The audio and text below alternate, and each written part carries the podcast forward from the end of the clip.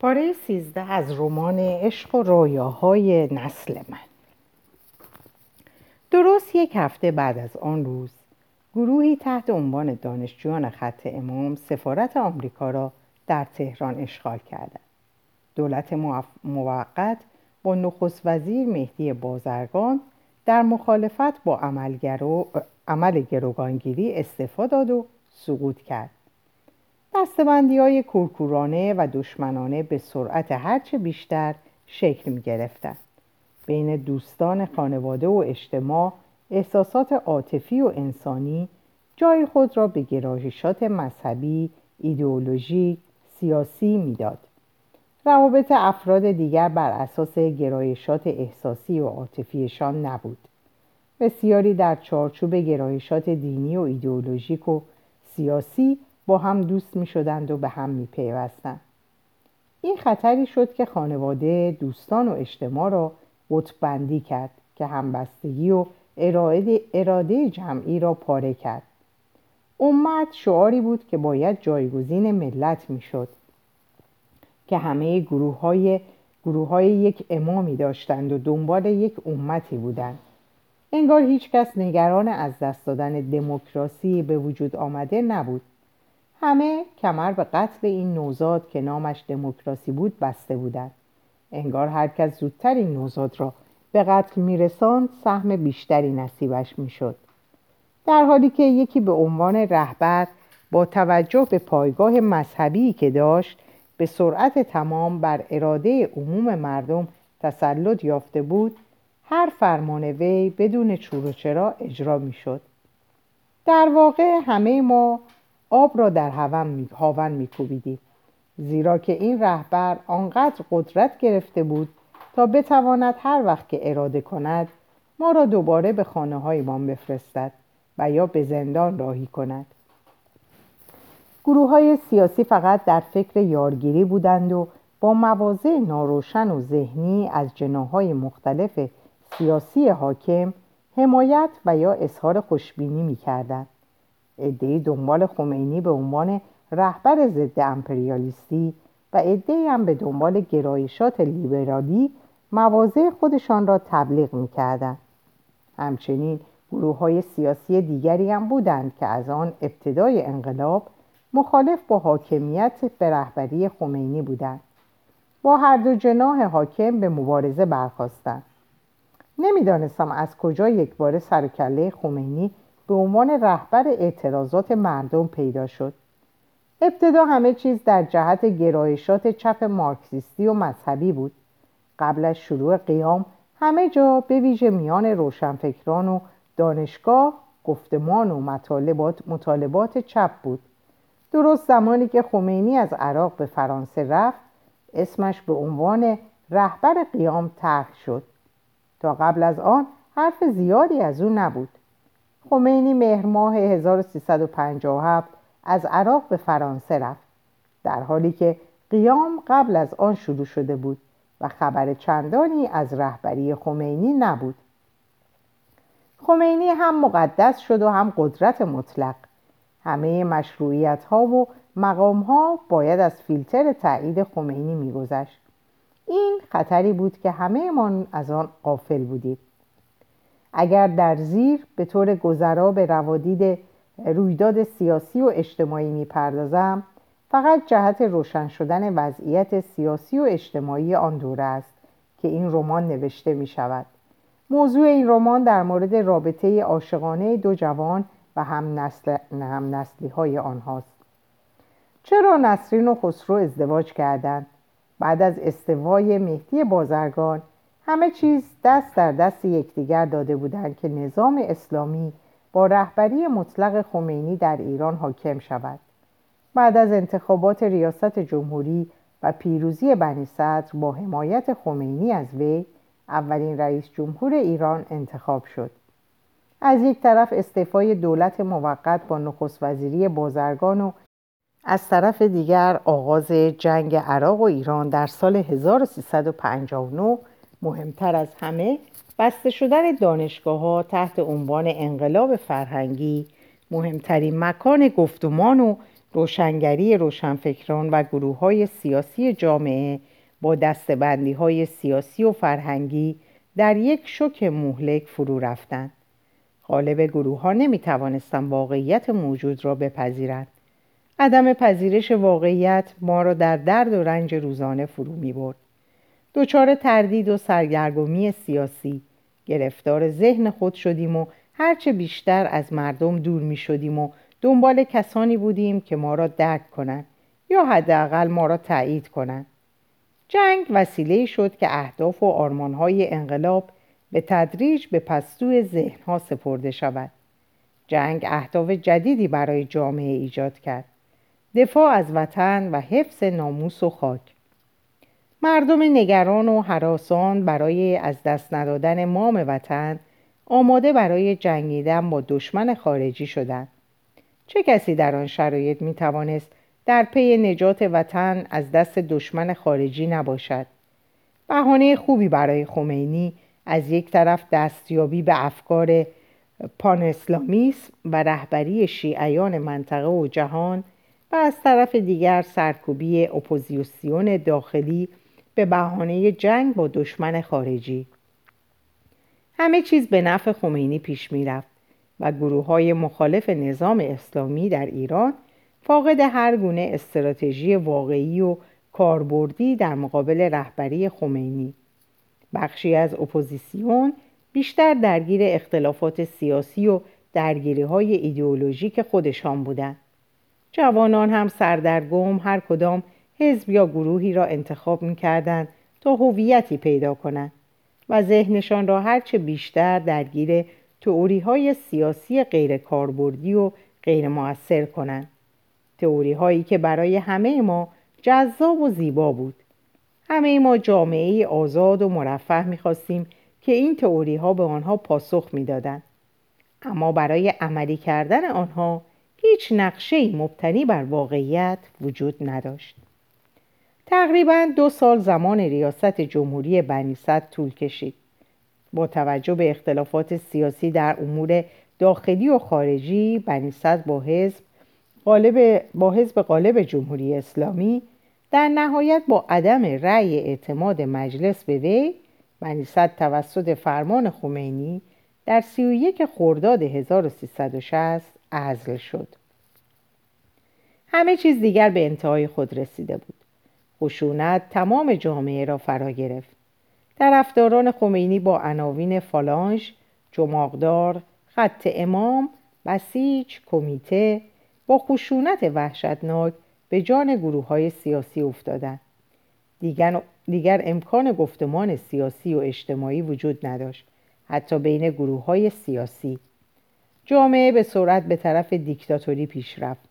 همه روزنه های فعالیت سیاسی یکی پس از دیگری توسط سپاه و فالانش های چماقدار سرکوب می شدن. تا جایی که سازمان مجاهدین خلق در سی خرداد ماه 1360 اعلام مبارزه مسلحانه کرد. جامعه سیاسی ایران یک پارچه به طرف قهر و خشونت پیش می رفت. همان چیزی که جمهوری اسلامی به رهبری خمینی خواهانش بود به خشونت کشیدن جو سیاسی و سرکوب بدون واهمه داشتن از گروه های سیاسی و حتی اجتماعی.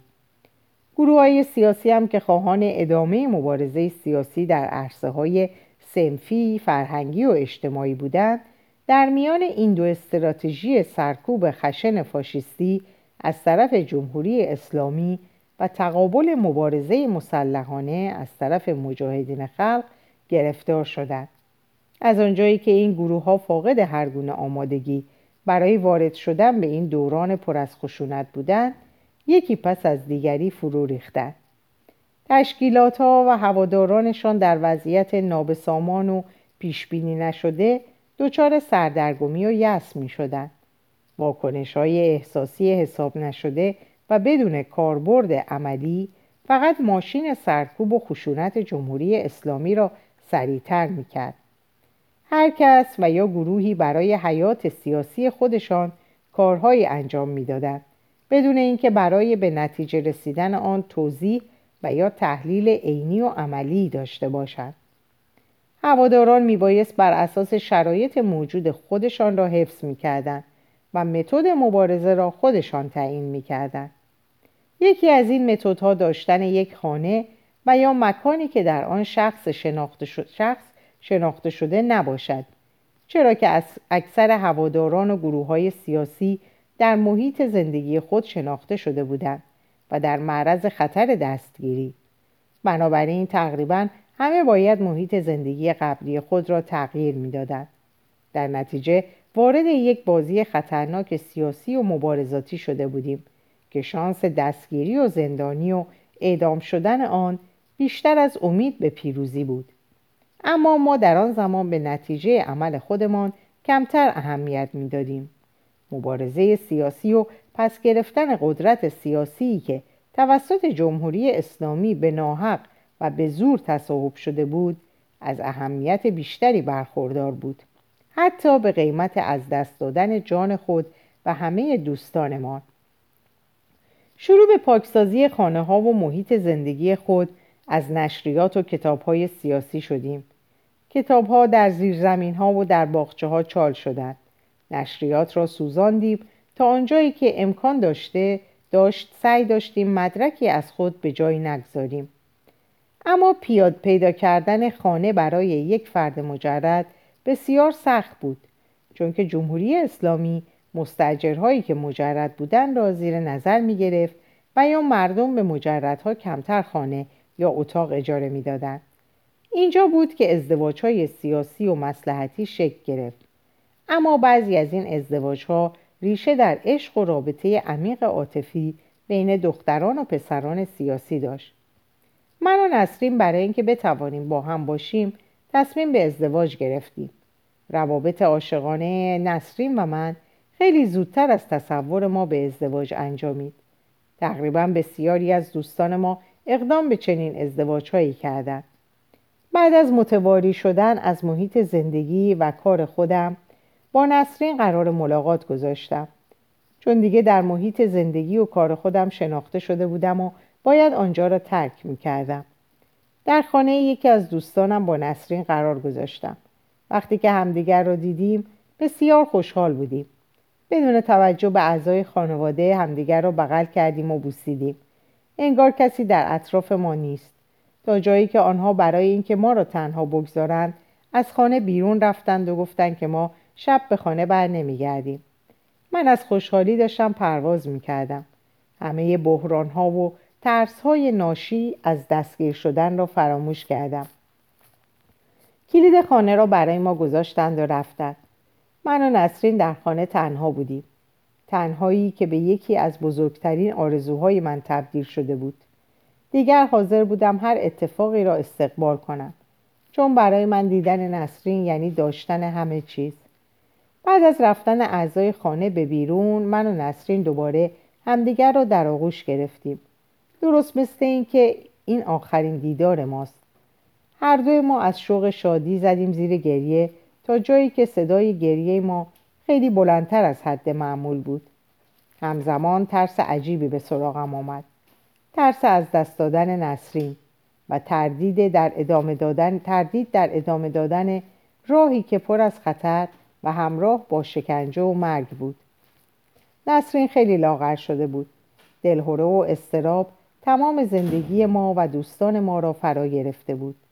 تمام دستاوردهای ما جلوی چشمان ما نابود شده بود. خودم را ناتوان و ورشکسته احساس می کردم اما با تئوری های ذهنی و آرمانگرایانه به خود امید و نوید پیروزی می دادم. آیا با ادامه دادن این راه نسرین را هم به خطر خواهم انداخت؟ نسرین یک فرد سیاسی شناخته شده نبود هنوز می توانست به طور عادی زندگی کند اما جدایی از او برای من به اندازه ادامه مبارزه کشنده بود باید صادقانه به نسرین آخرین حرفها را می گفتم. اما نه امشب چون که بعد از مدتی دوری امشب فقط یک شب رمانتیک بیش نیست. روی تخت دراز کشیدیم. نسرین سرش را روی سینه هم گذاشت و گفت خسرو امشب فقط برای ما دو نفر است. میرم تا چند تا شم روشن کنم و یک شام خوشمزه با هم درست کنیم. خیلی خوشحال شدم چون منم در این فکر بودم. یک شب رویایی و رمانتیک همراه با او. می توانیم کلی با هم حرف بزنیم. هر دوی ما بلند شدیم تا وسایل ساختن یک شب رویایی و طولانی را فراهم آوریم. هر دو نفر ما به طرف ضبط صوت رفتیم و بین نوارهای موجود آهنگ نیاز فریدون فروغی را انتخاب کردیم. در تمام مدت که به آهنگ گوش می‌کردیم دست همدیگر را گرفته و نوازش می‌کردیم. در سکوت محض فرو رفتیم و از چشمانم خود به خود اشک میریخت و نسرین هم در فکر عمیقی فرو رفته بود. در آن لحظه تنها فکری که می‌توانست منو امیدوار کند فکر کردن به نسرین بود. تحت هیچ شرایطی دلم نمی‌خواست بین نسرین و هر چیز دیگر مجبور به انتخاب بشوم. بعد از گوش دادن آهنگ نیاز که آهنگ مورد علاقه هر دوی ما بود دوباره مدت چند دقیقه همدیگر را در آغوش گرفتیم. بین ما فقط سکوت بود و آهنگ بعدی. دلم بخواست همونطور که نسرین را در آغوش دارم همه چیز به روزهای اول انقلاب برگردد و حتی قبل از انقلاب. چون که نمی‌خواستم بهانه ای موجب جدایی من از نسرین بشود. بیرون از خانه خشونت و سرکوب آزادی های سیاسی بیداد می‌کرد. انگار این جوانانی که به خمینی پیوسته بودند ذاتا خشن و بیرحم بودند. فقط دنبال شرایط بودند که ماهیت, و ماهیت یا خشونت و آدمکشی خودشان را بروز دهند. کشتن آدمها و یا ضرب و شتم آنها مانند له کردن مورچه ها در زیر پایشان بود. هیچ اعتمادی نمی‌شد به آنها داشت. به این فکر می‌کردم اگر نسرین دست اینها بیفتد چه بلایی سرش خواهند آورد. اینها که دشمن زیبایی آزادی و عشق هستند آیا به نسرین که زیبا و جذاب است رحم خواهند کرد؟ این فکر دیوانه هم می‌کرد. در این فکر به سر می بردم که نسرین گفت خسرو نگران نباش بعدا در مورد همه چیز حرف می‌زنیم. قرار بود که امشب فقط برای همدیگر باشیم. گفتم حق با توست. اما او چگونه متوجه شد که من به یک چیز خیلی نگران کننده فکر می‌کنم. گفتم حق با توه عزیزم بریم آشپزخونه ببینیم که در یخچال چه چیزی پیدا می‌کنیم. تا یه شام خوشمزه درست کنیم.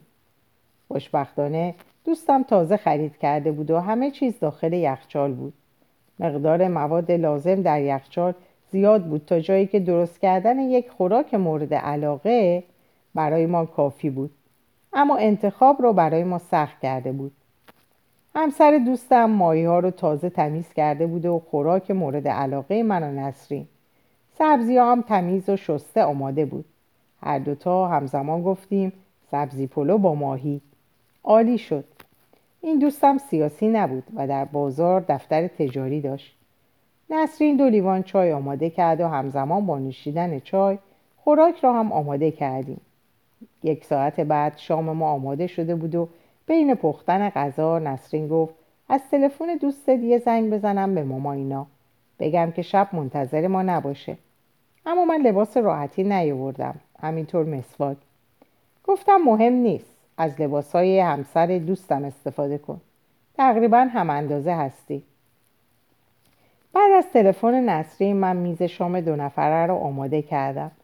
حسابی میز رومانتیک با شم تزئین کردیم. یه آهنگ ملایم پیانو گذاشتم و فضای خونه و میز ما کاملا عاشقانه شده بود. تا یک شب به یاد رو در ذهن و روان ما جاودانه کنه. وقتی که نسرین به میز شام برگشت با خوشحالی منو بغل کرد و گفت خسرو حسابی قافلگیرم کردی. چقدر زیبا و رومانتیک تزیین کردی و چه موزیک زیبایی. بعد منو در آغوش گرفت و گفت ما امشب با هم در یک خونه روی یک تخت در یک فضای رومانتیک تا سفیده صبح یکی از زیباترین شب زندگی عاشقانه خودمون رو می‌سازیم. گفتم حتما. امشب شبیه که در رویاهام میپروروندم نسرین گفت خسرو در سایه روب و وحشت حس, پرور... حس پروروندن رویاهای عاشقونه چقدر زمان رو کوتاه می‌کنه. من گفتم پس از این زمانهای کوتاه استفاده کنیم. حالا بریم تا شام خوشمزه رو نوش جان کنیم. خیلی با آرومی و تمرکز خوراکمون رو میخوردیم. تقریبا هر لقمه ای که میخوردیم به چشمای همدیگه خیره می شدیم و از خاطرات خودمون صحبت می کردیم. نسرین پرسید از بچه های پاتوخ چه خبری داری؟ گفتم تقریبا همه متواری و خونه نشین شدن. من گفتم راستی مهنازم به سازمان پیکار پیوسته. شوهرش هم بعد از جدا شدن از مهناز به مجاهدین خلق پیوسته و برای مجاهدین فعالیت می‌کنه. احتمالا در یکی از شاخه های نظامی یا سیاسی با مجاهدین کار می‌کنه. سازمان مجاهدین یک ماشین در اختیارش گذاشته و خیلی رفتار اجتماعی و فردیش تغییر کرده. بسیار مغرور و منزوی شده. آخرین باری که مهناز دیدم مسئولیت یک گروه کاری سازمان پیکار رو به عهده داشت. همینطور گفت از ناصر جدا شده. مهناز در سازمان خودش ارتقای مسئولیت پیدا کرده. در مورد ناصرم گفته اوضاع اقتصادیش خوب شده و کمتر سراغ بچه میاد. برای دیدن بچهش اشتیاق نشون نمیده و مهنازم از این موضوع اصلا ناراحت نیست.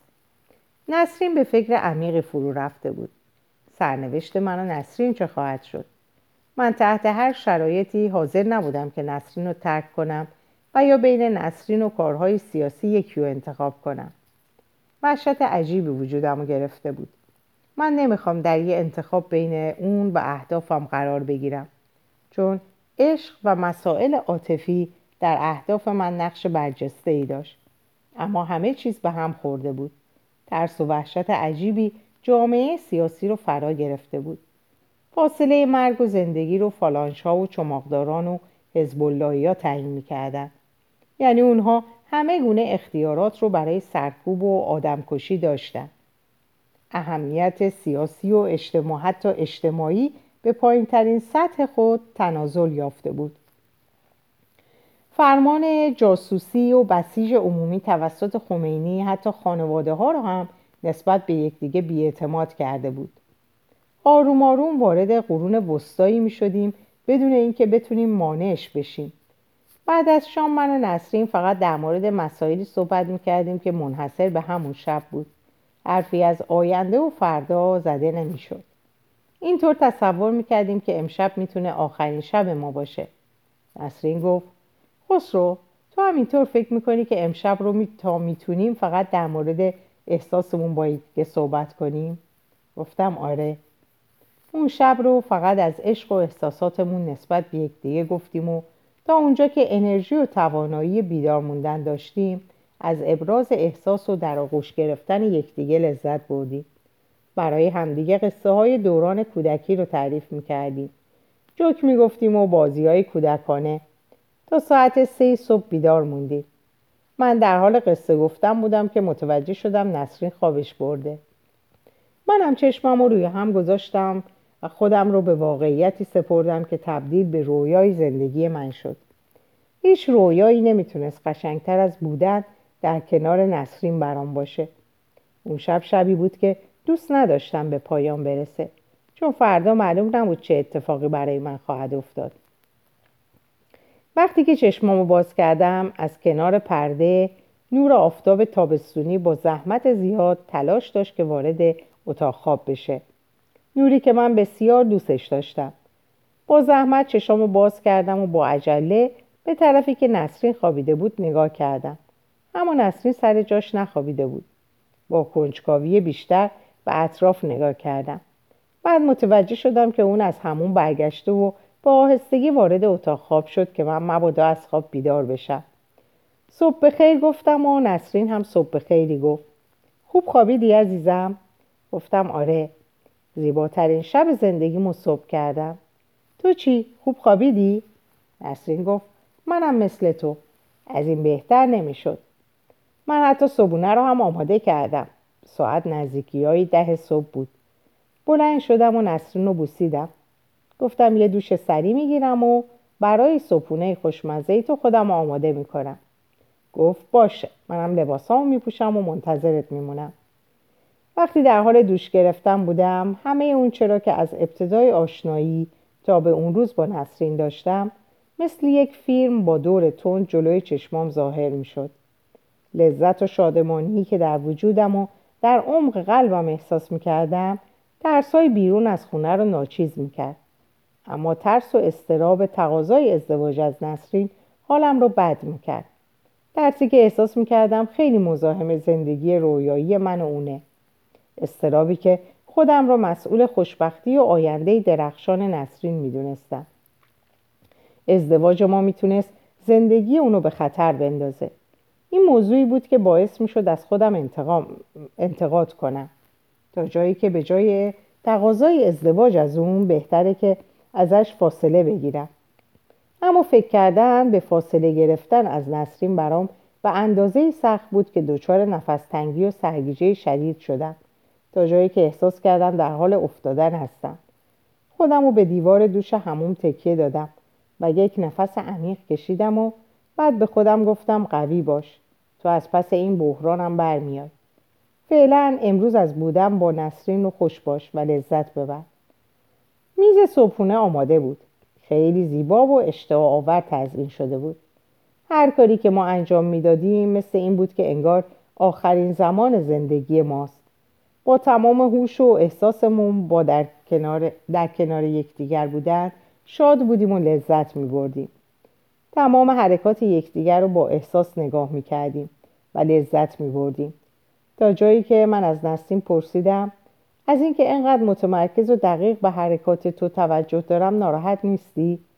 گفت نه چون که منم همین کار رو با تو می‌کنم و لذت می‌برم فکر کنم تو هم همین احساس رو داری گفتم آره دقیقا نتونستم خودم رو کنترل کنم بلند شدم و با تمام وجود بغلش کردم و همدیگر رو بوسیدیم. بعد از خوردن صبحانه و خاموش کردن موزیک رفتیم به اتاق پذیرایی و روی مبل نشستیم تا در مورد آینده خودمون صحبت کنیم. من از نسرین تقاضای ازدواج کردم بدون اینکه به حاشیه برم. گفتم نسرین با توجه به شرایط خاص و ترسناک سیاسی موجود و شرایط خطرناک من آیا حاضری با من ازدواج کنی؟ نسرین بدون توقف گفت آره همسرم من خوشحال شدم. پریدم نسرین رو بغل کردم و همدیگر رو بوسیدیم. اشک شوق و شادی در چشمام جاری شد. پیش خودم گفتم چطور می‌تونم همسر خوبی برای اون که انقدر مهربونه باشم؟ خیلی گیج و بیهست شدم. بار بزرگ مسئولیت ها رو بر دوش خودم احساس می‌کردم. از یه طرف مبارزه سیاسی ما برای پس گرفتن حقی رو که از ما گرفته بودن و مشارکت در سیاست ما تبدیل به زندانی شدن و اعدام و تیرباران شدن توسط استبداد دینی خمینی شد. از طرف دیگه در کنار نسرین بودن و لذت بردن از زندگی و شادمان زیستن فکرم و مشغول خودش می‌کرد. ما باید یک خواستگاری و آشنایی خانواده ها را تدارک می‌دیدیم.